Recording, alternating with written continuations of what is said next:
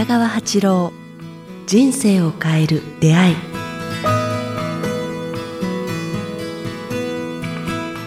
こんにちは早川洋平です北川八郎人生を変える出会い今日は第9回をお届けします北川先生よろしくお願いしますよろしくお願いします。さあ、えー3月に入りました、えー3月は先生普段いらっしゃる大国はまだ寒いですか？寒いですね。はい。雪も？雪も降りますね。あ積もります。そうなんですね。だいたい2月はマイナス10度か15度ぐらいになる。この間は12度でしたね。すごいですね。先生そういう時何してるんですか？こたつに車見て。本読んでますあ。いいですね。想像がつきやすいですね。3月は先生この時期はやっぱりこたつ？もう出ます3か月はもうね草原が目を吹く頃だから鳥とか花がいっぱい咲き始めるからもったいないですね。はい。若ければ自転車で走り回りたいし、あの近くにあの馬がいるので馬を、はい。馬でかけるところもありますね。うんうん。乗馬ができる場所すぐそばにあります。へはい、だからこうなんかあの馬に乗って丘の上に立つとこう、はい。なんか夕日のガンマンみたいな気分になって 思わず腰にこう手やってあなんか拳銃忘れたなとかいう気分になることありますね。なるほど先生がそんな気ぜ分になることはひ皆さん阿蘇山に来てみてください。ぜひ ということで今日は第9回なんですけど今回ですねちょっと今までと思考がひょっとしたら変わるかもしれないんですけど先生の本にも確かこんなキーワードあったんですけど人間経済人間経済と思これいますね。これからは人間経済の時代っていうことで、どういうことですか？人間経済って。今あのよく、あまあ、頭のいい人たちや東大の先生たちがこう貨幣経済とか資本主義経済はこのままでは崩壊するって言ってるんですよね。で、まあ、その人の先生たちの言うことはたた確かなと思うんですけどもはい。ほとんどの人たちが数字とお金しか見てないんですよ売上とか経済とかこうあ、ね、あのどれぐらいこう資本がたまったとか特にこう忘れてるのは人の心となんか幸せっていうものをか完全に忘れてるんですね。0.001秒で数千億円を動くとかいうこうことを自慢してる、なんか世界の、ね、投資とかあるじゃないですか。はいはいデイトレードみたいなね、うん、完全にこうそこに人間性無視してますよね、うん。ただお金っていうか。うん。でお金があって幸せになるかっていうことは、まあ、皆さん大事だけれどもお金が全てではないってことはほとんどの方は分かってると思いますね、うんうんでお金っていうものはもう一つ大きな何かで動くっていうのも何か分かっていますね。人間あの台風やうんかな地震と同じで、もう一つなんか大きな人間を凌駕するような力が突然働き始めるということも僕あの多くの人が知ってると思うんですね。過去の経経験で。お金がですか、うん、あのまあ突然のほらあのどうしようもない、はい。あのあのこの間1980年代にはい。あなったじゃないか。なんかあのダメになったこと経済がダメになったりしてるじゃないですか、はいはいはい。いくら統制したりなんたりしてもダメなんじゃないですか、ねはいはいはい。大きな力で一気にこううん。狂ってしまうっていうか、うん。でも僕はそこにこう人間経済学っていう考え方が大事だと思ってる学問としてですね、うん。ああの経済を通して人を救うっていうのがやっぱ基本なんだ。お金を通して人を救うって言いますかね。うん。経営を通して人を救うっていう考え方がとても大事だと思います、うん。お金は人を救えると思うんですよね。うん。だから人間経済っていうのはこうす売上と利益を上げるっていう意味ではなくてお金というこう力を通して人々に幸せや安らぎや喜びを与えることができるっていうのがこう、うん。経営者の考え方であり資本というものがそこにこう注ぎ込む込むことによって、うん。まあ、この濁りきった経済社会に清水を注ぎ込むことがうん。できるのではないかできるのではないではないんだくてそうしたいと思ってますねこうん。う資本主義を清めたい、うん。もう少し理想かもわかんないですけど人々の心をこう動機の純正性とか親切とか喜びとか平和とかいう方向にこう目を向けるうん。ことが大事だと思いますね。うん。そっちになんか導きたい。水を水の流れをそちらに導きたいとうん。心から思ってます。うん。うん。でもなんかそのまあ先ほどの資本主義とか貨幣経済とかっていうこともあって今回人間経済ですけど、うん。お金を通して人を救うっていうふうに先生おっしゃいましたけど、うん。お金そのものっていうのはやっぱり今後もなくならないですか？そしてあった方がいいと思いますか？今後っていうのはもうどれくらいの年数を言うのかがよくわからないけど1,000年なのか万年なのか、うん。100年なのか10年なのかまあ、10年20年ではなくならないし100年ぐらいではなくならないとも思いますけれども、1,000年ぐらい経ったらお金っていうのはエネルギーの交換ですもんね。だからそれは別なエネルギーが今見つかった時にお金の価値を失ってくるかもわからない、あー太陽はただだからですね確かに空気も。うん、だから移動できるのも太陽ただ太陽のエネルギーだけで移動できるようになってくると飛行機とか、うん。あー鉄道を使わなくていいようになってくるとお金あそこにこうお金というものが必要なくなってくるんだよね、うんうんこうエネルギーをお金に変えるっていう中間剤としてのお金の価値がなくなるから、うんうん。直接エネルギーをなんか交換できるようになった時にそうか変わるかもうん、変わってくると思いますね。これねあの人間経済まあお金を通して人を救うっていうことですけど正直こうすごく大きすぎてあじゃあ例えば僕らの生活でどうそういうふうに何をしていけばいいのかっていうところに少し落とし込むとどういう感じになるんですかね？なお金を使う時に使う方も使われるあもらう方もこうやっぱ感謝っていうものがこう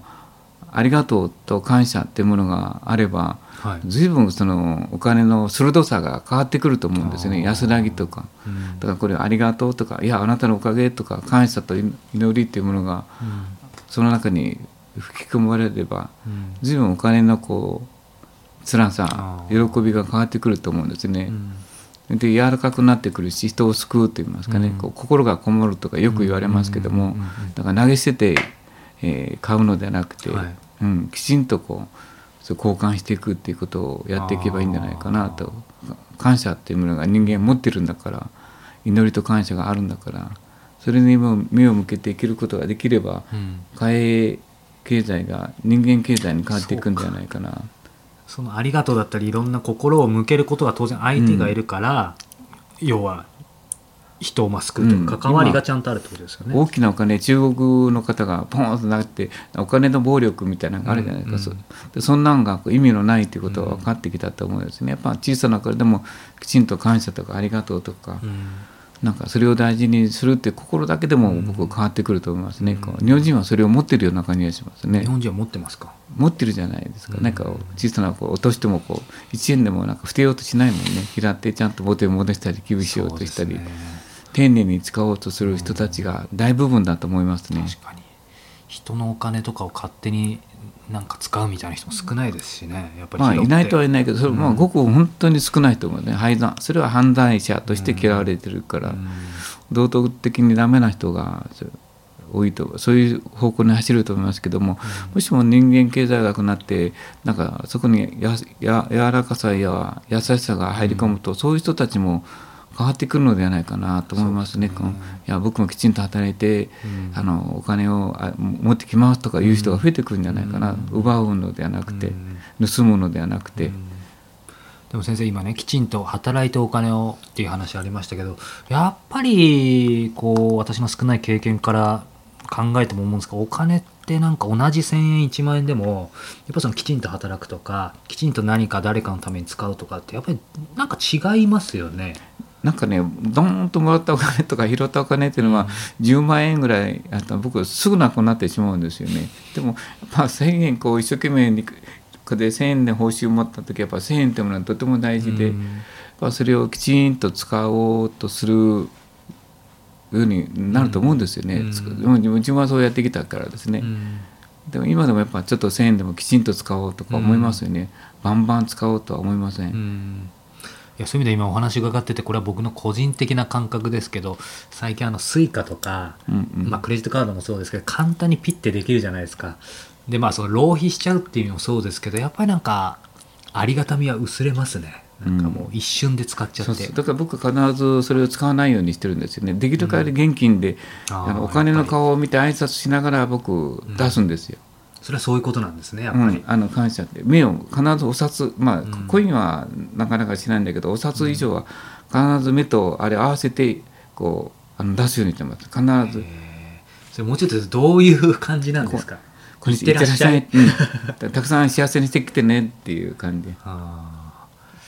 そしたらまたいっぱい帰ってくるじゃないーですか、はいはいはい。うん、でいってらっしゃい。みんなに幸せ笑顔をやってきてね幸せにしてきてねっていう感じでそれがないから僕帰ってこないんですね。かもしれませんね。ちょっとありそうですねでも冗談冗談。でもやっぱそのその心で使ってると、うん。丁寧にお金を使うと思うんそれですはありますね絶う対、ん、できちんと使えるって言いますかね、無駄金をしない。でそれでそれのお金で人にこう寄付するっていうともっと意味があると思うんですね、あちょっとこの話をしていいですか、はい。えっ、とまあ例えばお金というものがいっぱいあると権力っていうものが結びつきますよね、はい。私昔そのまあ今もそうなんですお国に住んでて、えーずっと軽トラ今も百姓してるところがあるから軽トラで移動するんですよね。だまあ田舎に行くと細い軽トラ軽ト軽トラックしか通れないようなぐぐにゃぐにゃ道があるんですよね。でそういうとこで向かい側から乗用車が来たり女性が運転してる車が来たり軽トラックが来たりすると、自分がさっさっさっとこう軽トラをバックしてこう自分がちょっとあのあのすれ違えられるところまで下がってるっていう習慣があったんですね、まあそれは当たり前だったんですけども、ある時こうそれを修理に出したんですよ、はい。軽トラをそしたらねあの修理会社の人があのベンツみたいな真っ黒の綺麗な車しかないからこれを使ってくださいって言って 本当ですか？すごいですね。あうん、であの4日間ぐらい借りたんですよね。そしたら4日目ぐらいの時に僕その軽トラやっぱ同じ道行っててうっかりまたはい。女性が乗ってる軽トラとすれ違った時、私はどうしたと思います？なんか気が先生に大きくなるとかあるんですか？そうそう先生でもあるんですか？顔出してから「うちの車は立派だしあんたが下がってくれんかね」みたいな顔して先生でもなっちゃうんですね、うん、でその時に自分嫌だと思ったんですよ。うん。あたったこうねだから逆お金と一緒で権力とお金をあれすればすごい傲慢になってしまうんだな、常時そういう車あ大きなあのお金の使い方をする人はすごい権力的で傲慢になるんだなと思いますね、だから僕はそれを今の貨幣経済のことを言ってるんですね、うん。こう丁寧に使って軽トラじゃないけれども、使うことによってこう自分の自分の自分がこうはい。あのとらあの威張らないでパッと下げることができるのか、もしもそれがベンツみたいな大きな車にななって道の細いところでも相手を下がらせないで自分が下がっていくことができる人は僕すごい素晴らしい心の持ち主だと思いますね。そうかでも先生といえどもそういうの僕は大学とないですよ。いやいやいやいや本当に私はもう本当平凡なじいさんでスケベなじいさんですからね それは与えたことないです。本当にあの、な修行はしてないし。でも誰しもがやっぱり本当にそうなりうるってことですね、うんだから良くも悪くも、うんだから貨幣経済で大きなあお金を動かすとやっぱりみんな傲慢になっていくんだなってことを、まあ、その例で僕言いたかったんですね、だから人間経済学にしてこうお札に挨拶したり丁寧に生きていくと、あ軽トラの時のようにこう自分のあるいはちょっとさ自分の少しの不便ぐらいで、こうそこの雰囲気を和らげるといいますかね、便利を相手に対して便利を与えることができるし、はいスムーズにいきますよね。パッと自分が引いた方が。